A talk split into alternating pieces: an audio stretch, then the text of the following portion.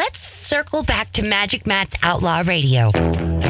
If uh, you have just found yourself in our midst and weren't with us a couple minutes ago, I played the Virgin Airways uh, transgender woke commercial celebrating gender dysphoria. Welcome back to Outlaw Radio on YouTube, Magic Matt's Outlaw Radio, and throughout the nation on great radio stations with great program directors and programming staff who have the wherewithal put us on their airwaves For now. for I'm today saying, oh, yeah. as you're listening. Yeah. If you recall, about uh, three or four years ago, this dude who I have been championing and I've been playing, I think I played, and it wasn't an interview, he was outspoken at a meeting with the city council in North Carolina. Remember that big black guy who was going off about gun rights? Yes.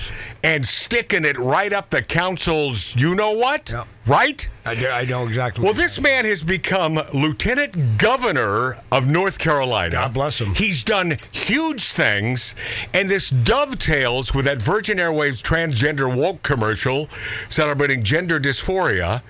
Um, and you'll get this. And he's this guy is so good, man.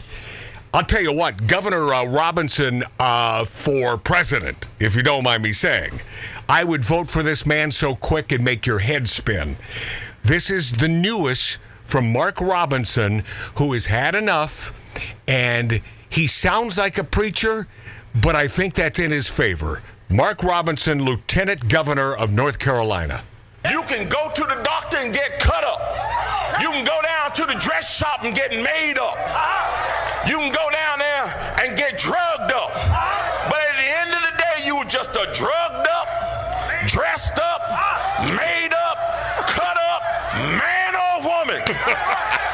You can't transcend God's creation.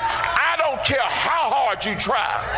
The transgender movement in this country, if there's a movement in this country that is demonic and that is full True, of anti- the spirit of Antichrist, it is the transgender movement. They're dragging our kids down into the pit of hell, trying to teach them that mess in our schools.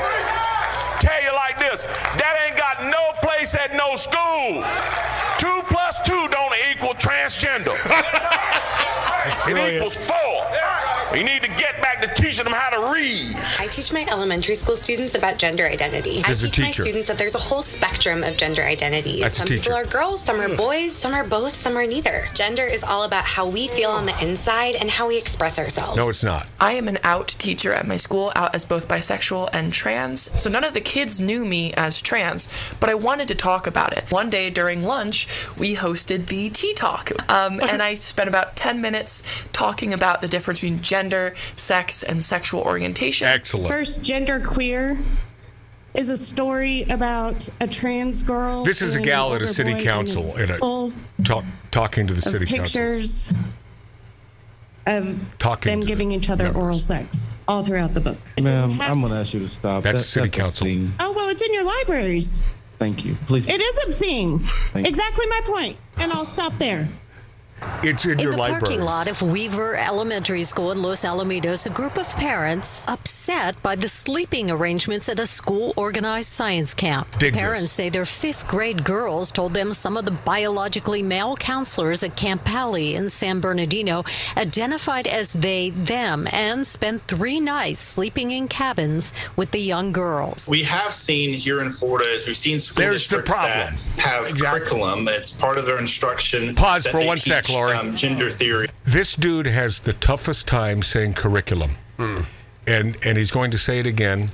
Has nothing to do with our point. Poor guy. Except, uh, yeah. Yeah, I mean, San Bernardino is the first thing. I Come on. felt bad for him. Go, Lord. and the discussion around gender that comes with that curriculum. Uh, we have seen that in school districts in Florida. Yeah. Um, there's also some school districts that actually have questionnaires that they do with children.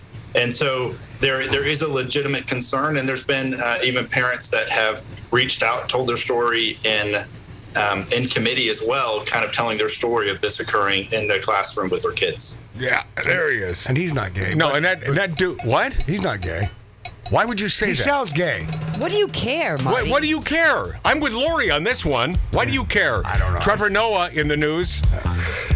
Not just that, uh, but uh, satire as confession.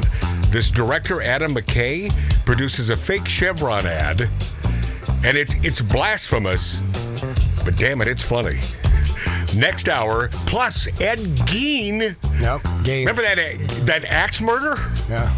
The musical. Right. The man behind it. The man starring in the movie. The man who wrote it, produced it. Next on Outlaw Radio, on Magic Matt's Outlaw Radio on YouTube.